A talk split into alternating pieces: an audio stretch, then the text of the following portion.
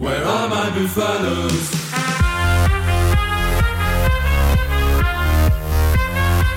Bonjour et bienvenue dans Démol et Débat. Nous sommes au cœur de la deuxième quinzaine de Champions Cup. Et pour l'analyser, on va retrouver avec moi Nicolas Ogo. Bonjour Nicolas. Salut Baptiste, salut tout le monde. Et on retrouve Jérémy Fada. Salut Jérémy. Salut à tout le monde.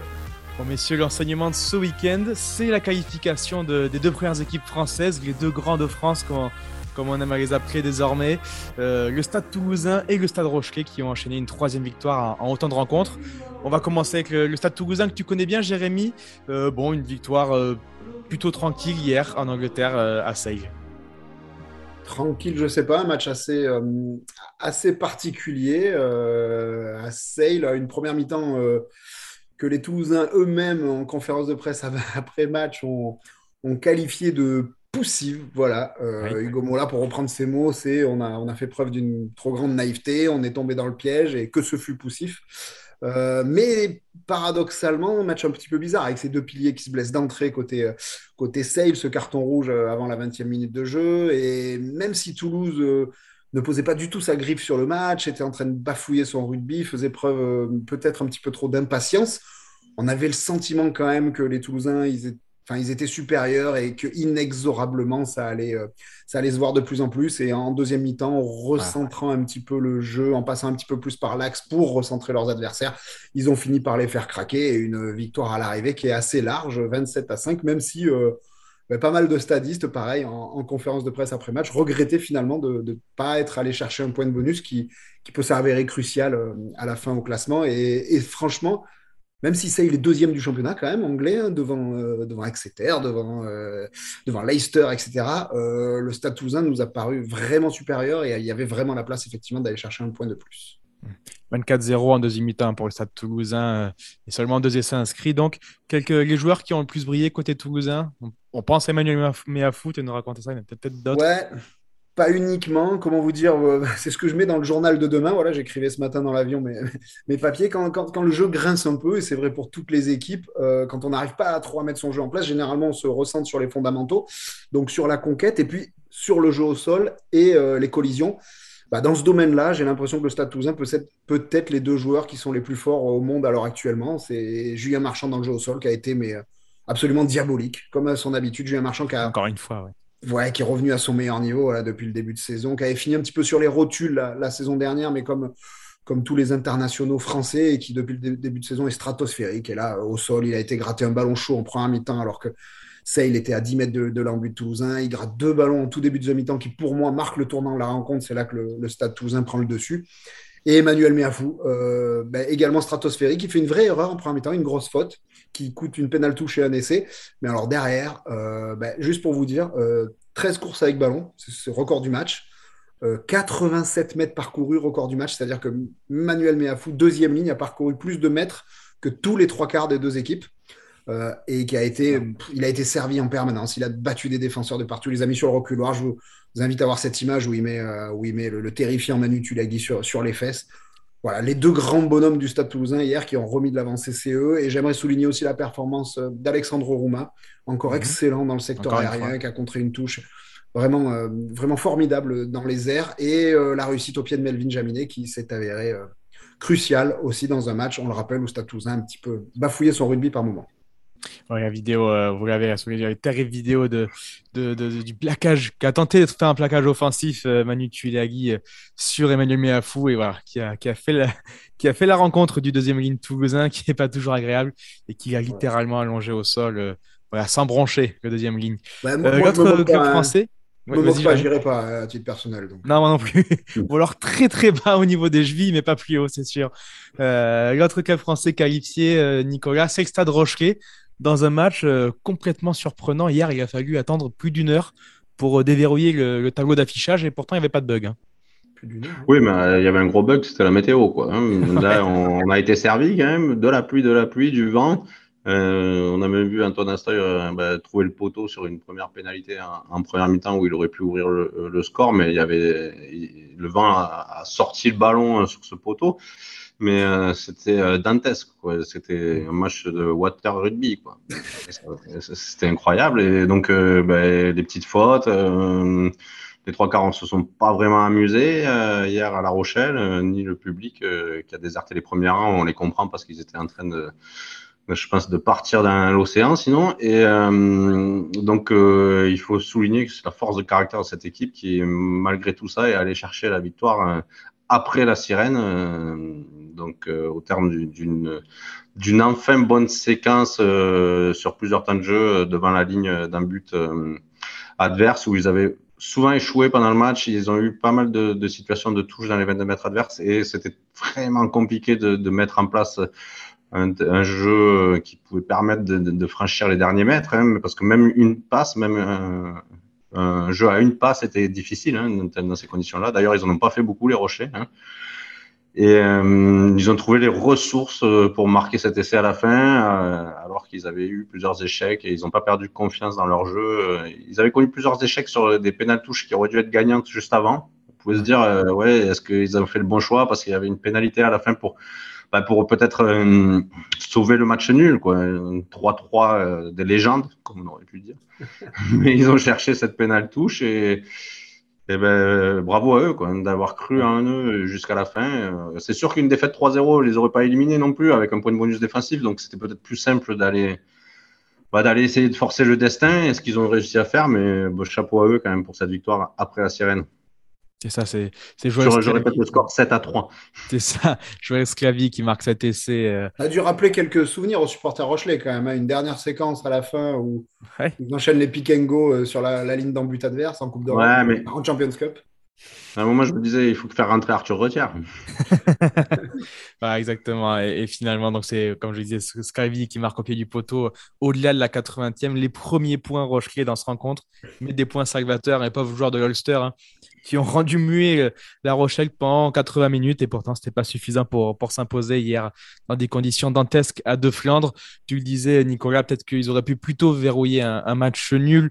Mais en fait, ces deux équipes françaises se disputent une lutte à distance. Hein.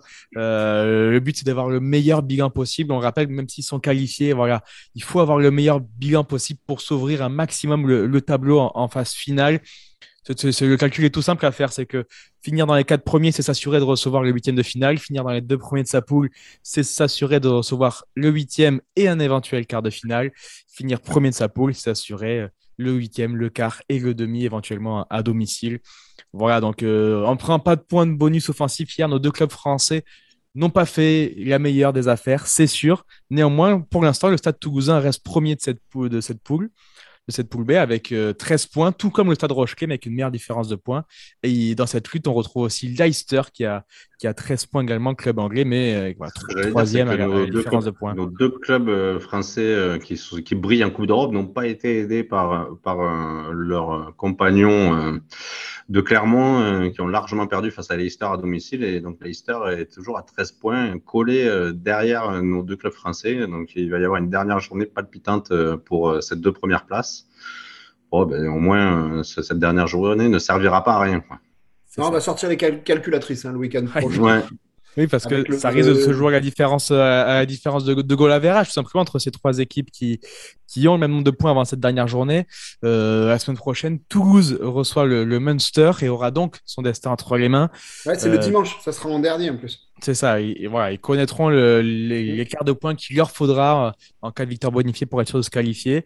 La Rochelle ira à Northampton et Leicester donc recevra les Ospreys.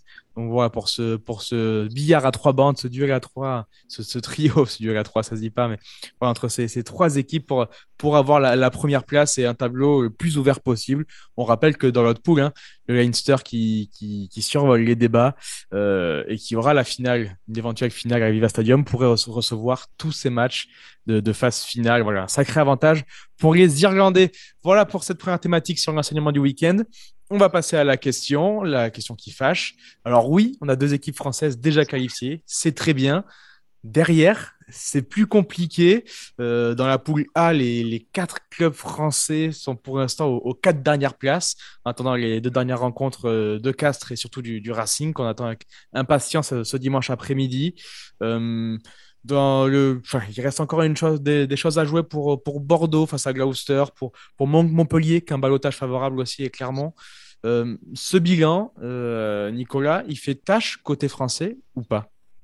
Je rajouterai qu'il ne faut pas oublier Lyon qui garde son destin en main sur un dernier match, c'est un 16e de finale, on va l'appeler pour Lyon, qui reçoit un concurrent direct pour se qualifier. Donc, oui, on peut imaginer, on avait vu beaucoup de surprises lors de la dernière journée, l'année dernière, avec des scénarios improbables, des équipes qui étaient quasiment éliminées et qui finalement s'étaient qualifiées.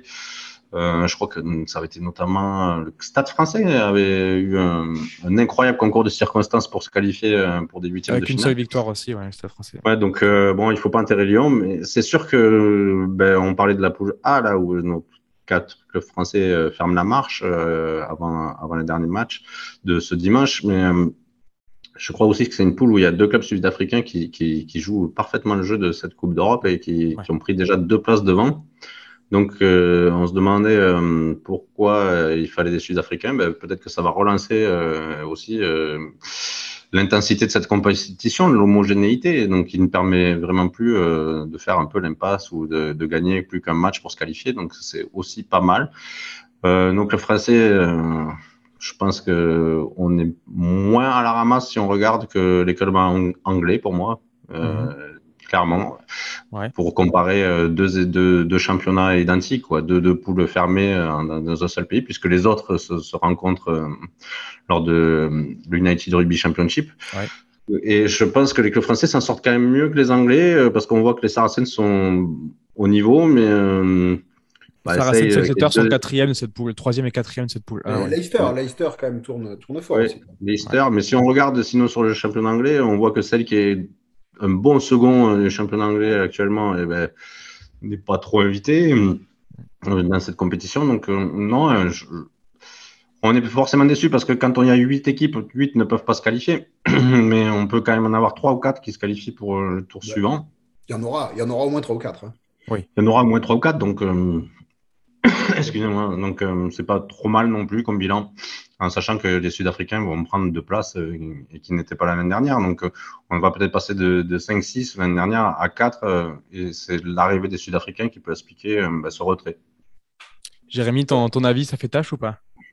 Non, je dirais pas que ça fait tâche. Déjà, remettons les choses dans le contexte. Alors oui, on va calculer le week-end prochain. C'est quand même une compétition aujourd'hui où 8 équipes sur 12 se qualifient dans chaque poule. Oui. Donc, il y a des équipes qui auront perdu au moins la moitié de leur match, qui se retrouveront en 8e de finale.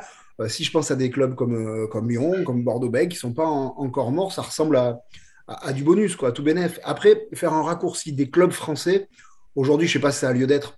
Les objectifs et les réalités de chacun sont tellement différents. Oui, évidemment que La Rochelle et le Stade Toulousain font de cette Champions Cup une priorité et y répondent présent. La vraie déception pour l'instant, c'est le Racing. C'est le Racing qui est aussi tombé à domicile contre Leinster, absolument terrifiant, mais qui avait, comme depuis de nombreuses années, pas mal d'ambition dans cette compétition. L'autre équipe qui, à mes yeux, quelque part, a plus ou moins l'obligation de se qualifier. Non, pour moi, c'est Montpellier, parce que Montpellier, champion de France en titre, a envie quand même de passer un cap sur cette scène de la Champions Cup. Mais aujourd'hui, vous ne pouvez pas en vouloir au Lou, au CO ou même à l'UBB, quand on connaît le début de saison, de ne pas avoir fait, après une ou deux journées où on perd, de ne pas avoir fait de cette compétition une priorité absolue. Moi, j'ai le sentiment que ceux qui se qualifieront, alors certes in extremis, ça ressemblera à du bonus le week-end prochain. Voilà. Sinon, ils rebasculeront sur le top 14, où est leur vraie priorité aujourd'hui, c'est une évidence. Ou sur la Challenge Cup. Là, ça devient trop complexe. La 9e et la 10e place de ces poules sont qualifiables pour être rebasculées en Challenge Cup. Voilà. Mais donc, pas d'affolot côté français, oui. Et surtout, c'est quelque part, c'est le format, malheureusement, qui veut ça en qualifiant autant d'équipes. Bordeaux, qui n'a pas joué cette Coupe d'Europe, Tiens, un match de phase finale la semaine prochaine pour se qualifier avec la réception de Gloucester. Et au final, Montpellier est en ballottage favorable. Clairement, voilà, avec une victoire, pourrait se qualifier aussi la semaine prochaine. Donc, on pourrait, comme tu disais, Jérémy, s'en sortir au final avec plusieurs clubs français qualifiés, 3, 4, peut-être 5. Voilà, même si jusque-là, le bilan n'est pas très reluisant, il pourrait l'être en fin de semaine prochaine. Voilà. On attend cette dernière journée. J'ajoute, oui, Baptiste, c'est peut-être l'avantage aussi de n'avoir plus que 4 journées en phase de poule, c'est que les équipes qui perdent leurs deux premiers matchs, qui n'ont plus grand-chose à jouer, ça ne dure que 4 journées. Avant, quand il y en avait 6 journées, 6, rappelez-vous, ça peut devenir assez long quand même. Oui, je suis tout à fait d'accord. Cette phase de poule raccourcie est une bonne chose. Est-ce que ça va assez loin ? Je ne suis pas sûr. Voilà, pour en parler pendant des heures des formats de Coupe d'Europe, c'est un débat qu'on a régulièrement. Voilà, donc pour cette question, Lyon n'est pas si mal côté bleu, il pourrait être très bien en fin de semaine prochaine.